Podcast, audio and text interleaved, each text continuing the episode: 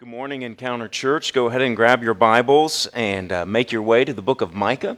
If you're not there already, the book of Micah, we will be concluding our study in Micah's book, Lord willing, this morning. Bill, thank you for uh, leading us, bringing the announcements to us. Bill is one of our elders and uh, does a wonderful job helping uh, lead the church, and we're grateful for him. Uh, you may have heard uh, Bill mention Dr. Dill there in his prayer on Friday afternoon. Uh, Dr. Dill experienced a stroke, and he is in the hospital right there at, at Baptist East. And uh, praise the Lord, I know Tom's here uh, this morning, and uh, the, the report from the doctors is favorable, as favorable as it can be uh, after suffering a stroke. And so we are thankful for that. We're thankful for God's just his timing uh, in that, and we're thankful for modern medicine also. And so be praying for uh, Steve. I know we are we love the Dills, uh, don't we, and are grateful for them. And so if you get a chance, maybe just uh, send Linda a card or a text or a phone call. I'm sure they would appreciate hearing from us. Um, Micah chapter 7, all right, are you there? Uh, Lord willing, uh, we will. You'll find the book of Micah there in the in the Old Testament. Again, if, if you've been around here, you know that we've spent time in Jonah and uh, a couple months there in Jonah, and now we just went ahead and thought we'd pick up Micah here, and we're finishing Micah here this morning. So I invite you go ahead and follow along with me as I read, uh, starting in verse eight, and we'll make our way all the way through verse twenty. Uh, Micah writes these words. He says, "Do not gloat over me, my enemy." Though I have fallen, I will rise. Though I sit in the darkness, the Lord will be my light. Because, of, because I have sinned against him, I will bear the Lord's wrath until he pleads my case and upholds my cause. He will bring me out into the light, and I will see his righteousness. And then my enemy will see it and will be covered with shame. She who said to me, Where is the Lord your God? My eyes will see her downfall.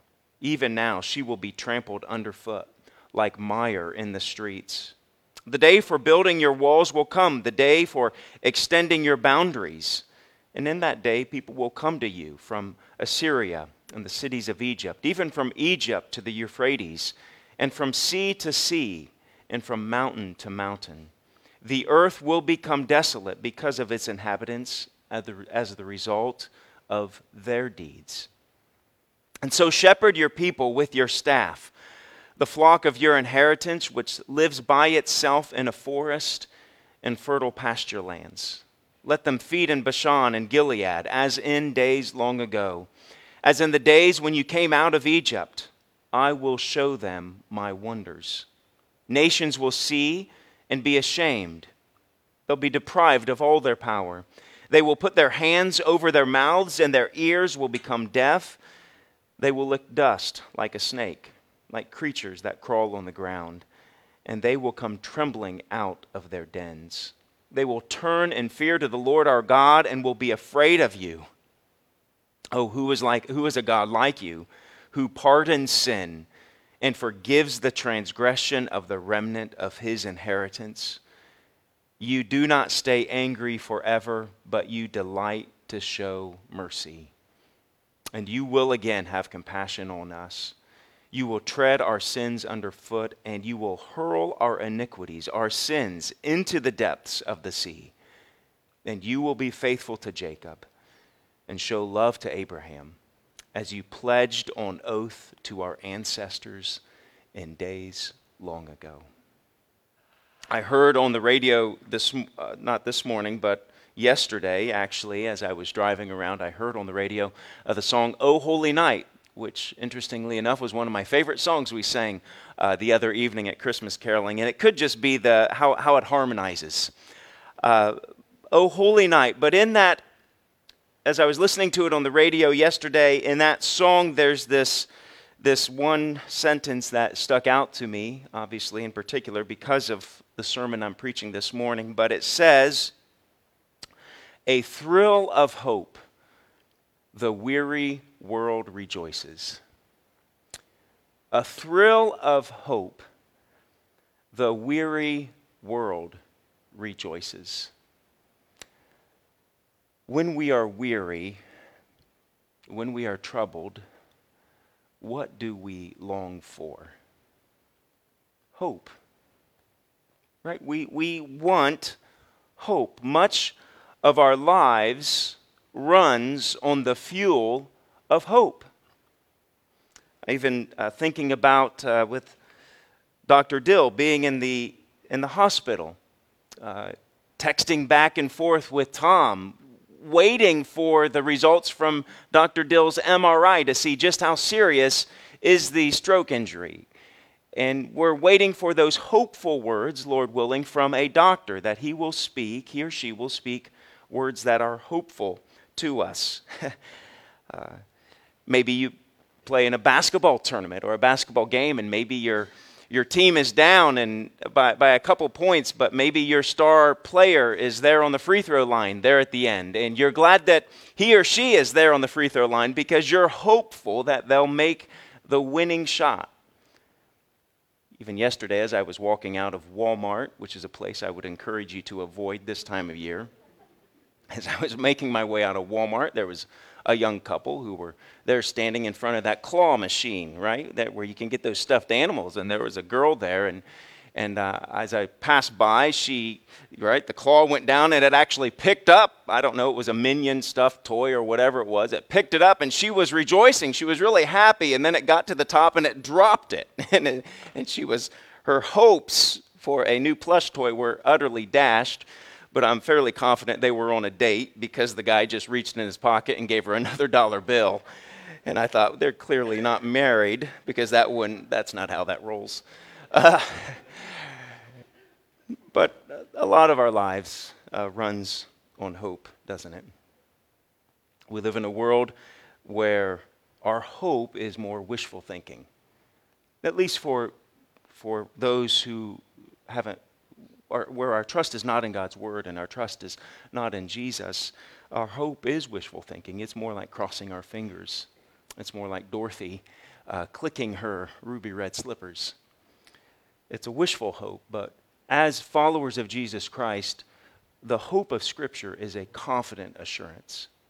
It's a confident assurance. And so when we find, like a Holy Night tells us, a thrill of hope, the weary world rejoices right? It's that hope that we look for when we find ourselves in dark times, in seasons of struggle. We want to hold on to that hope. And here we find ourselves at the end of, of the book of Micah. And, and for those of us, as we've, as we've traveled through Micah, we have traveled through a lot, of, a lot of dark seasons. A lot of this book is doom and gloom. It's Micah forecasting, not forecasting, but prophesying that, ju- that God's judgment is coming on them because of their sin, that they will be carried off into exile, that this is not a multiple choice exam, that God is going to use Assyria, God is going to use Babylon in this day, and He will use them as His rod, as His instrument of discipline because of their sin. And yet now, Micah, here at the end, he gives us this hope he gives us these, these promises. In today's verses, we are going to see the character of God. We're going to see God's eternal promises. We will see God's enduring faithfulness. In our verses this morning, we will uncover and be reminded that God holds true to his commitments, that God holds true to his everlasting covenants. Uh, we're going to look back and we will see God's providential hand as well. Not only in, these, in this text do we look back, but we also will look forward to his promises of the future that he will one day fulfill, that in Jesus Christ, every yes and every amen will be fulfilled. When we study these truths this morning, I pray that we will allow them to really fasten our hearts to the confident assurance that we have and that we will find ourselves more at peace when the world around us seems to be falling apart, when the world around us seems to be filled with darkness. Throughout the book of Micah, uh, the future of the Israelites, it did seem hopeless, didn't it? Right? It, it was filled with doom and gloom, but Micah was hopeful. Why? Because he knew that, because he knew God and he fully trusted in the Lord. And so this morning we're going to consider God's past faithfulness as well. We will see his future promises. Both of those are, are intertwined, all right? It's almost like there's three chords that are woven together here in our text this morning. We see his past faithfulness, we see the, the future hope, the promises to be fulfilled, and how Micah takes that and he says, This is hope for today, the past, the, the past, and the, the future the present woven together like three chords. And the big idea for this morning is this is that God's past faithfulness and his future promises will give us hope for today because that's what the people needed. Again, let's understand the context of this. Right there in the mid 700s BC as Micah the prophet is sent and he is sent to prophesy and to say, because of your sin, because of your rebellion, because you've turned your back on the Lord, judgment is coming to you. And in fact, Assyria was marching, and Assyria was, was actually getting down close to Jerusalem. At one point in time, it actually surrounds the city of Jerusalem and besieges Jerusalem for, for a period of time. And so, so what, what the people need is hope. The thrill of hope, a weary world rejoices. A time of darkness, give us a glimmer of hope. Let us see a glimmer of that light. And so, again, we see in this text, we'll see his past faithfulness, God's past faithfulness. We'll see his promises of the future. And it helps us have hope today. And I pray that it will help us today. And really, this is, again, Micah is a, is a book of prophecy and it was a, prof, it was a prophetic uh, word to the israelites of this of, of the 700 bc right? A long time ago it was a, a word of prophecy to them but also many of these prophecies have yet to be fulfilled right? Some of them have been fulfilled others of them are yet to be fulfilled and really what we're going to be studying this morning are prophecies are promises that have yet to be fulfilled that we can anticipate and can look forward to. In fact, we sang that song, Joy to the World. Right? It's a Christmas carol, isn't it? We often think of it as, as a Christmas carol, but believe it or not, Joy to the World was written with Jesus, his second coming, in mind. It, and and I would encourage you, Michael Fay, maybe you can whip that up for us here later today, right? We can strum that. But as we see, if you sing, if you sing that and read those lyrics with Jesus' second coming in mind, in fact, even with a lot of what we study this morning, you will realize, oh, wait a second. He's not talking the joy to the world. Yes, there's joy to the world in Jesus' first coming, absolutely, coming as a baby, as a Christ child. But Isaac Watts, as he wrote that, he had Jesus' second coming in mind with that. And again, we'll see a lot of that reflected in our text here this morning. And so, what we're looking at, again, church, it's bonus Sunday, right? We're not going to have three promises. We're not going to have four promises, but you're getting your money's worth this morning. We're going to have five promises. And I tell you, there are so many more, but time, I'm, I, I, I have this clock that stares me down every Sunday. And I know that you all want to go to dinner tonight, so I better get on with it, right? So, just five promises. Uh, and here's the first promise the promise that we see here that Micah is giving to these people to give them hope in a dark season is that God will save his people from their enemies. Micah says, God is going to save you from their enemies. And why is that such a significant uh, word of promise to them? Why is that hopeful? Because their enemies were breathing down their necks. Their enemies were about to carry them off into exile. We're about to take them off. And in fact, it very well could be by the, by the time that this particular prophecy may have been uh, shared with the people, of, with the southern kingdom, it very well could have been that the northern kingdom was already being carried off into exile, into Assyria. Right? Historically, again, we're, we're talking about history here, right? We're not talking about fables and fairy tales. We're talking about history here that, that really happened.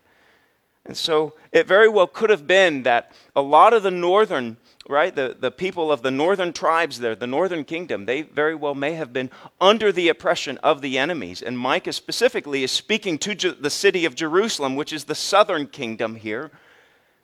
And God is, t- and, and Micah says that there's a day coming that right now your enemies are gloating over you. But there's a day coming when God will save you completely from your enemies. And so we see that there in verses 8 through 10. follow along in your copy of God's Word with me as I read these verses.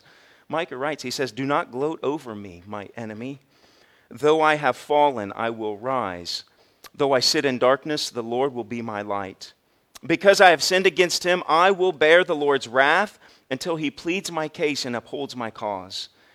He, will bring me out into the light, and I will see his righteousness. And then my enemy will see it and will be covered with shame.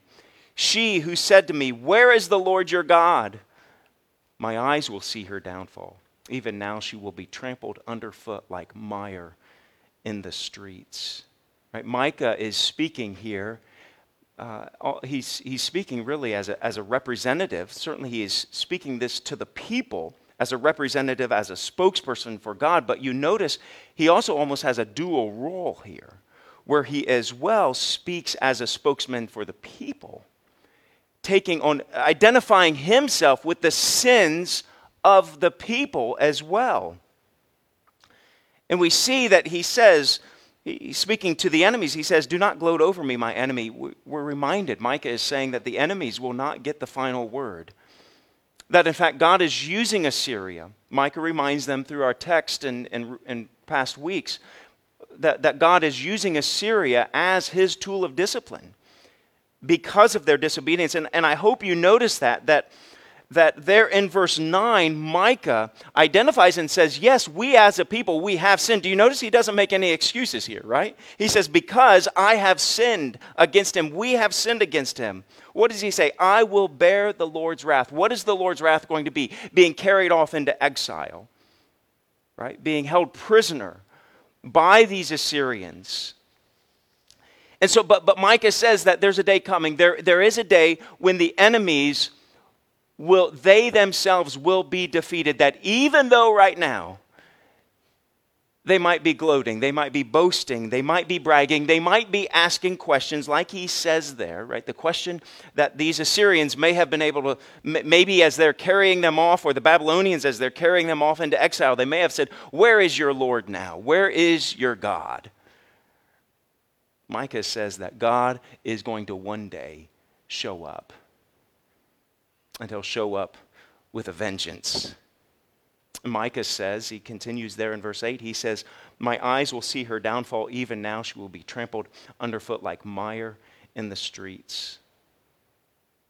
What, what Micah is saying is that there's a day coming, and he gives this word of encouragement to his people. Is that there's a day coming when God will have the final say there's a day coming when the nations will see this and they will eventually fall in defeat. So that's a promise that he gives to the people. He also reminds them that God's discipline, there's, there's value in God's discipline. That God is working a righteousness in us when he disciplines us in our sin. And that when God, when, when we have, when we repent of our sin and we know that and we know that there are consequences, we need to trust the Lord in the midst of this. M- Micah is not, he's, he's not harboring bitterness against the Lord, is he? Instead, he is trusting God even in this time of discipline, even in this, this time of exile. He's saying, God, I trust in you, and I trust that you're going, to, you're going to bring me into the light, that I'm going to see your righteousness through this. That's the first promise. Promise number two. Now, you might be looking at your watch right now and saying, wow, we got through that one really quick. This shouldn't take long. Well, I hate to say it. I actually started my sermon preparation from the fifth promise and worked my way back. And as I tend to do, where I start tends to have the most meat. Okay, so we'll get to the meaty part, all right? But promise number two is that God is going to eventually regather his people. Right? These are all promises that Micah is speaking to these people. Verses 11 and 13, what does he say? He says, The day for building your walls will come. Why is that significant? Because at this point in time in their lives, their walls were being burnt down. This beautiful city of Jerusalem that they longed to be in, Mount Zion, where, where, where, the, where, where they wanted to be, where the temple was, where they met with their God, was being destroyed. So in verse 11, he says, There's a day coming, there's a, that the day for building your walls will come. He says, The day for extending your boundaries And he says in verse 12, he says, In that day, people will come to you from Assyria and the cities of Egypt, even from Egypt to the Euphrates, and from sea to sea, and from mountain to mountain. The earth will become desolate because of its inhabitants as a result of their deeds. Again, what Micah is telling them is that the present reality of Jerusalem being destroyed, that is not the final act. And Micah gives them a future promise that God will one day reclaim his people. That there's a day coming when the walls of Jerusalem will be rebuilt. The nation will indeed be completely restored. That God's favor and his salvation has not left the Israelites. That God's favor and salvation has not left those who believe. There's a day coming. And again, I'm speaking, we're preaching, we understand this to believe that this day is still yet to come. That that these promises that we're looking at this morning have not been fulfilled. The promises for Micah's day, they're promises for our day, that God is going to indeed regather, to gather his people together. And so the picture is that this is an expanding city. You see there that the day for building your walls will come, the day for extending your boundaries that, that, this, that the city member, the members of this city is growing. How does that grow?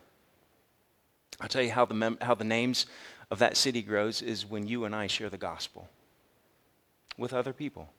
It's that idea of that, that the city, the walls will need to expand as Jesus builds his church. And as God's chosen people, the Israelites, and as we, the Gentiles, the church, we are grafted in, those who have believed that Jesus, born in that manger nearly 2,000 years ago, is indeed the Messiah, that he came, he lived, he died, was buried, and rose again, and is living today. That as believers in that reality, in that truth, and as we invite other people in that, that the, the city walls of the New Jerusalem that Revelation speaks of, that those city walls are expanding. And, church, I wonder how are you participating in that activity? That God has called you to share the gospel, to share the good news. This Friday night, Christmas Eve Eve, it's a great opportunity for you to invite people to hear this good news so that the, the city walls of Jerusalem might be expanded. Even right now, this morning, Christy Horton is sharing the gospel with those children in her class. And she's inviting those young children to trust in Jesus. Right now, she's doing that. She's praying that God would expand the roll call, the membership list. And we also see, Micah continues on, he says that there's going to be a global migration to this new Jerusalem. That the believing Jew, the believing Gentile alike, they will be reclaimed.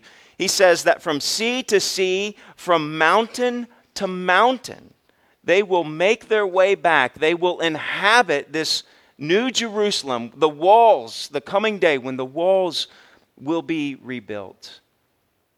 We see then in verse 13, it says that the earth will become desolate because of its inhabitants as a result of their deeds. He gives us a picture, right? Right. This, these, are, these are hopeful promises for those who believe, but for those who have failed to believe, who have chosen in their hearts to not believe in the Christ child, in Christ crucified, and in Christ coming again, he says that this is a picture of judgment that the earth will become desolate because of its inhabitants as a result of their, of their deeds. For those who have not trusted in Christ, there's nothing hopeful promised. Their territory will be desolate. You see, in this coming kingdom, in this promised city, we're reminded that all who believe will be regathered again together. That not a single person who believes will be forgotten. I think of, I, I have in mind of the, of, of the shepherd, right? The, the parable of the lost sheep. the shepherd, where he leaves the 99 to go and find the one. is that these city gates will not be closed until that one finally enters in, that last one enters in. And I think there's, I think there's hope for us today in that. At times, sometimes we feel lost in this world, don't we? Even in the church, sometimes we can feel lost and forgotten. Even as a pastor, sometimes I fail to do a good job of shepherding those in even a small congregation, knowing that there are people who slip through the cracks, that there are people who I forget to call or forget to follow up on. But here, as, as Micah says, he will regather all who have believed. I'm reminded that there's not a single person who will fall through the cracks. And so, if you have ever felt like you have been forgotten or have fallen through the cracks or no one cares for you, I want to remind you that if you believe in Jesus Christ, your name is written on that roll call and you will be welcomed in. And there's a day coming, again, as they're hauled off into exile and as they then are spread around, taken away from Jerusalem, Micah says, But wait, there's a day coming when this city will be rebuilt and when we will be we, we will return to this land in which we love. And then the, the third promise is this is that god is going to shepherd his people. Verse 14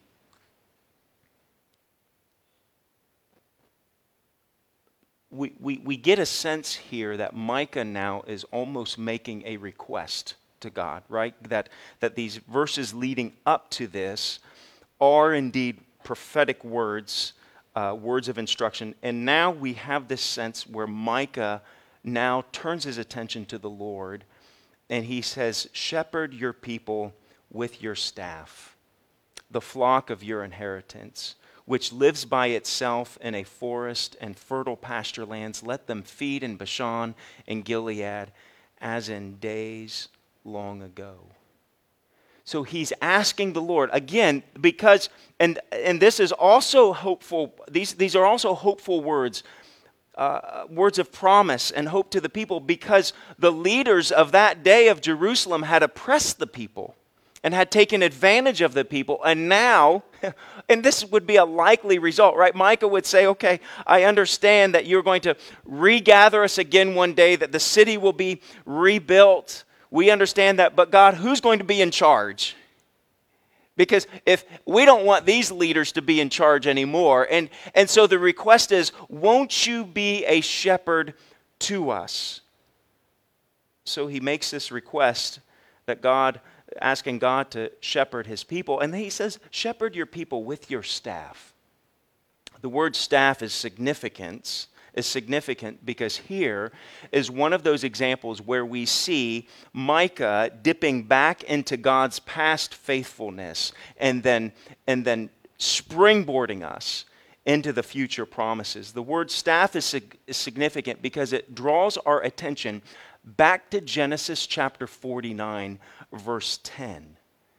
And in that account, you might even just make a note there in your Bible or in your notes to look up Genesis 49, verse 10, because that's the account when Jacob is blessing his sons. And you might remember that Jacob had 12 sons, who, and those sons later became, right, the 12 tribes of, of Israel were named after Jacob's sons. And Jacob had a specific blessing for his son, Judah.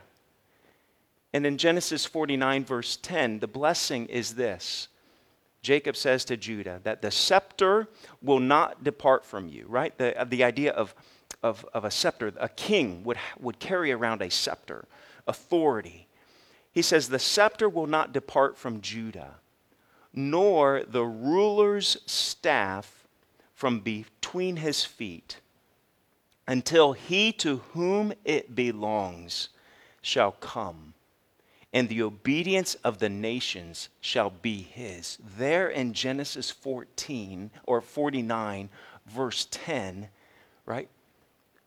Jacob is giving us a promise of the eternal shepherding rule of Jesus. Now, again, King David, what tribe did David come from? I'll give you one guess Judah. He came from Judah. What tribe did Jesus come from? I'll give you one guess the tribe of Judah. And so, as Jacob is giving this promise, as he's giving this unique blessing to his son Judah, right? Hundreds of years, thousands of years prior to even the birth of Jesus, as he's giving this blessing, we, we get a picture, right? David, what was David before he became king? He was a shepherd. So in David, we see David being that shepherd king. But was David perfect? Absolutely not. Far from it.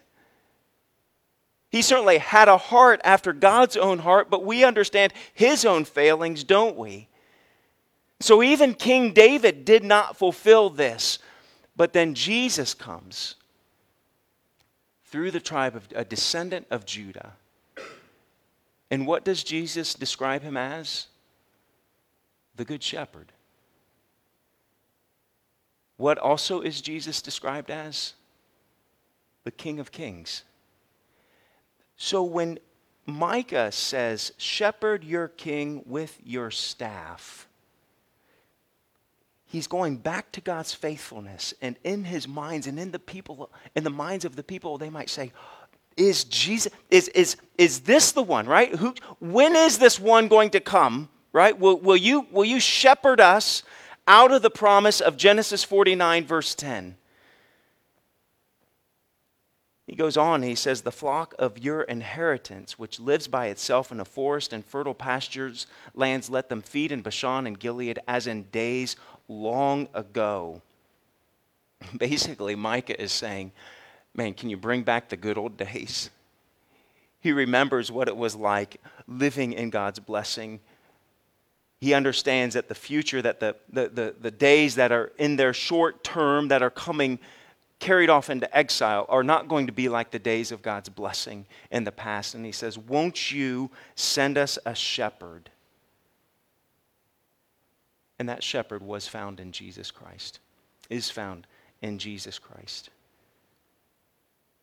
We go on then, promise number four. We see that God is going to display his sovereignty over the nations. Verses 15 through 17. Micah says, As in the days when you came out of Egypt, I will show them my wonders. Nations will see and be ashamed, deprived of all their power. They will put their hands over their mouths, and their ears will become deaf. They will lick dust like a snake, like creatures that crawl on the ground. They will come trembling out of their dens. They will turn in, turn in fear to the Lord our God, and will be afraid of you. Again, here in verse 15, just in the same way that in verse 14, where he says, Shepherd your people with your staff, the staff that was promised to the line of Judah, won't you be that shepherd? Jesus fulfills that. Then in verse 15, we, we have this sense what, what happens is, is he's actually looking back to God's past faithfulness in their lives, and he's reflecting back on when God brought the Israelites out of Egyptian captivity. We, we see there in verse 15, he says, As in the days when you came out of Egypt, I will show them my wonders. You might remember, right, as, G, as, as God is bringing the Israelites out of Egyptian captivity, how did God display himself? With great wonders, didn't he? Right? We have, we have the 10 plagues. Uh, then, as he continues to carry them on uh, he led them across the Red Sea, didn't he? Right? That, that great wonder. And then as they entered into this wilderness wandering, even, right, remember, the wilderness wandering also was a means of, of God's discipline for their lack of faith, wasn't it? For 40 years. For 40 years, wandering around in the wilderness. But even then, God was present with them. How? Right? We understand through the tabernacle for sure, but God also provided for them daily, didn't He? Manna from heaven. God provided, He met their needs. how did he lead them? A pillar of fire by day, right? Or a pillar of fire by night, a cloud by day? God, God even, in the, even in God's discipline, God is present there with us, guiding us and leading us. And so Micah here, he's, he's looking back and he is saying that in the same way that God brought us out of that Egyptian captivity, there's a day coming when God will bring us out of this captivity, out of this exile as well. He gives them the promise that God is going to show himself mightily in, in the future that will be somewhat reminiscent of the power that God displayed there as they came out of Egypt. Verses 16 and 17, he goes on and, and he tells us how these world powers are going to be humiliated. They'll be brought to shame, how they'll be brought to their knees, right? What does he say? He says, Nations will see and be ashamed, deprived of all their power. They will put their hands over their mouths, their ears will become de- deaf. They will look dust like a snake, like creatures that crawl on the ground. What does that remind you of? That takes you back to Genesis, doesn't it, right? Yeah, thank you. I, I heard you over there, uh, Margaret. Satan, right? It reminds us of God, right? And his rebellion against the Lord. He said, You will now eat the dust of the ground, you'll crawl on your belly. Right? If you've ever heard that saying, what is it like, uh, eat my dust or, or something like that, right? Where does that come from? Well, that scripture. Or bite my dust. Is that what it is? I, I'm not sure what it is. You can Google that later. Maybe I just made up a few really good sayings that, that you can use, right? But, but that, that's that what, he, what Micah is saying is that the oppression of the nations against other nations, right? The greed and the violence of the Assyrians, all of this greed and this violence that motivates nations to go to war, war, the world powers that believe they are above any form of accountability. Don't we see this even in our world today? That leaders believe that, they, that there's no form of accountability. What God says is all of them, all of these world powers, all of these world leaders will one day be held accountable. That the most powerful armies of every age will eventually meet their ruin, ruin and they will submit to God's authority. That as God ushers in his final conquest, as these verses are giving us a glimpse, in the same way that Joy to the World longs for, gives us a glimpse of Jesus' coming return. That Jesus will come not as a Christ child, but as a conquering king it, it gives us this glimpse that all of those world powers that are soaked in pride, that are motivated by greed, that who believe they are not accountable to anyone, will find themselves accountable to God. And that in that day, God will reestablish Israel. Again, He'll rebuild her, her walls, He'll extend her boundaries, He will bring together the remnant of believers that are scattered all around the world, that not a single one of you will be forgotten. And that the mighty works of God will break the nations of this world. He says they'll lick dust like a snake. He says these nations will have nowhere to hide, no matter how big their armies are, no matter how big of a mighty of a fortress they, have may, they may have built. That there's a day coming that they will come trembling, he says, out of their dens dens and safe harbors that were built to keep them safe and comfortable.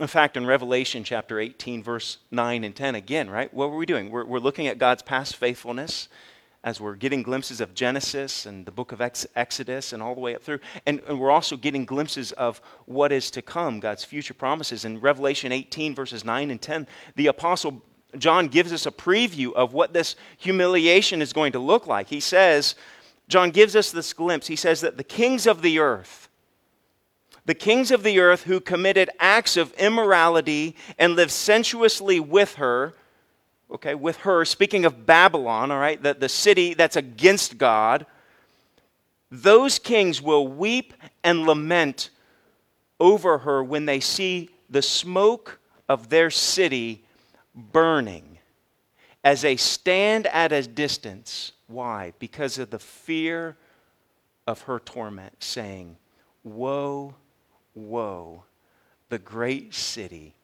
Babylon, the strong city, for in one hour your judgment has come. Empires that take generations to build, John says, the conquering king who is coming again will destroy them in but moments, in the span of hours. Church, there's hope for us today in our endurance to trust in the King of the eternal city. That we should keep our eyes fixed on the Lord of Lords who reigns over the kingdom to come. It's a kingdom, it's a city that's not built by human hands. It's a kingdom and a coming city that does not answer to the rulers of this world as believers. Right? We are often, maybe you find yourself sometimes tempted to surrender or submit to the worldly decrees of this world, that those who are in power positions of influence or in, in positions of power maybe there are there are decrees that come out or or influences that you know are contrary to scripture and maybe there's a hesit maybe at times you're tempted to say well if if i just agree with that then then life will go a little bit better for me right if, if i just fall in line with what the powers of today say then maybe life will go better with me micah reminds us to have courage, to endure. That we don't have to celebrate what the world celebrates. That we don't have to condemn that which the world condemns. That when they look at us and they say, Well, well why are you following Scripture? And, and, and they tell us phrases like, you will, You're going to find yourself on the wrong side of history. We know how the end ends up. And that there's a conquering king who's going to return, and that all nations, all powers that flex their muscles today, there's a day coming when they will bend their knee. And so we don't lose heart. As well, we're reminded that the treasures of this world will all come to pass. Empires will fall, buildings will crumble, worldly riches won't matter. Knowing this to be true, we should live our lives for the age to come, for the city that is being built even now. Because the present form of this world is indeed passing away. Well, we find ourselves now at the fifth promise, probably the best one of them all. Promise number five is that God is going to establish an eternal righteousness in us. Micah concludes with an exaltation of God's mercy, verses 18 through 20. He says, Who is a God like you, right? Uh, uh, it, almost as an echo of where, where the people, as they were defeating, as they're carrying them off into exile, they're saying, Where is your God? And they're saying that, taunting them. Micah now turns to the Lord, holding fast to God's faithfulness and his future promises. Micah turns and he celebrates and he exalts the Lord. He says, Who is a God like you? Who pardons sin and forgives the transgressions of the remnant of his inheritance. You do not stay angry forever, but delight to show mercy. You will again have compassion on us. You will tread our sins underfoot, and you will hurl our iniquities into the depths of the sea. You will be faithful to Jacob. You'll show love to Abraham as you pledged on oath to our ancestors in days long ago. Sadly, time doesn't allow us to turn back to Exodus chapter 15. But write that down. Exodus chapter 15 is Moses' song after they had escaped Egyptian captivity just after they had crossed the Red Sea. And what you will see is, is some of what Micah declares here is an echo of Moses' song and Miriam's song. Again, we've already heard Moses and Aaron and Miriam in weeks previous, haven't we? They've already been brought to our attention. And here, Micah, he, he echoes their song of deliverance here at the end of Micah chapter 7. In a similar way that God defeated the Egyptian army is what Micah is saying. In the same, same way that God defeated the Egyptian army, casting the Egyptian army where? To the bottom of the sea. What's Micah say? God is going to cast our enemy of sin where? To the bottom of the sea. He says it right there. You will again have compassion on us. You will tread our sins underfoot and hurl all our iniquities. Iniquity, what is iniquity? It's a sin against God. You'll hurl all of our sins into the depths of the sea. Corrie ten Boom, if you're familiar with her, she adds, she adds to this in the depths of the sea, and then God puts at the edge of the seawater a sign that says, no fishing. Because aren't we often tempted to try to go back and dig up those old sins? Aren't we often tempted to live in that shame and that regret that we carry around with us? That sin that we've struggled with, that we've confessed time and time and time again. That sin that will one day be cast to the bottom of the sea. What does that mean? It means God doesn't hold that sin against us. And if that's true, then you need to stop holding it against yourself as well. Micah says that God will ultimately forgive the sins of the people. Again, why are they being carried off into exile? Because of their sin, because of their disobedience. And Micah now says there's a day coming when our enemies will be defeated, when we'll return to Jerusalem, when he will gather all of us up again and he says, In that day, our sins will be forgiven, and we will live in an eternal righteousness before the Lord. He said, God's, God delights in mercy. God delights in mercy. It speaks of God's loyal love, his steadfast love, his unfailing love, his tenderness. It describes that God is merciful to us. Those who are in need of pity, God reaches out to us. Consider this truth mull this over today that the Holy God delights in demonstrating His love to you. Not just to your neighbor, but look yourself in the mirror today and say, God delights in mercy over me.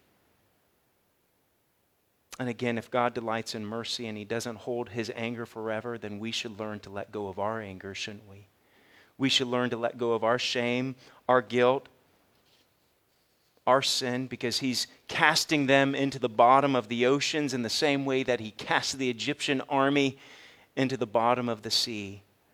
That we shouldn't allow the mistakes of our past or our failures to define who we are in Christ Jesus and who we will one day become for all of eternity. We are forgiven. Verses 19, he says, we're reminded that God is going to save us from our sins. And then in verse 20, that God is going to position his people beyond the reach of sin. Look there, it says that you will be faithful to Jacob and to show love to Abraham as you pledged on oath to our ancestors in days long ago. Micah reaches way back into history. And he says, That God who made that promise to Jacob, that we see the blessing again that Jacob made on Judah, that that staff will not depart from Judah. We see, we see that it's partially fulfilled in David, that first shepherd king. It's completely then fulfilled in Jesus, right? The perfect shepherd king.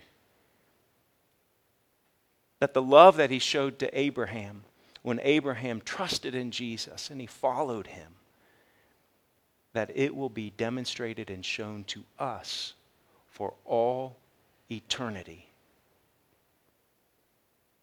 And that gives us hope. It gives us hope knowing that as believers in this world, we're no longer enslaved to sin, but boy, we still do struggle with sin, don't we? And that struggle is a worthy battle. But it gives us hope in that battle, knowing that there's a day coming when we will no longer struggle with sin. Because that sin will be done away with. And that gives us hope. That gives us hope to not give up in our struggle against sin, but also it should give us hope in our, in our Lord's return. As I've mentioned already, and I'll mention it again, and you'll hear me mention it again in the future, that, that one of our daily prayers should be Come, Lord Jesus. Come, Lord Jesus. And bring to all of these promises, bring all of these promises to fulfillment. As followers of Jesus, we hold on to hope we look with confidence to the day when the wrongs of this world will be made right. We look forward to the day that those who have practiced injustice that they will be held accountable. That the poor and the needy will sit at a banquet table. That the lonely will be loved and completely known that as these promises are fulfilled in, in a time yet to come that we look forward to, that the, that the hurting not only will be cared for, but will be cured. That those who taunt evil against us will be silenced. That the tears of grief and pain will be wiped away.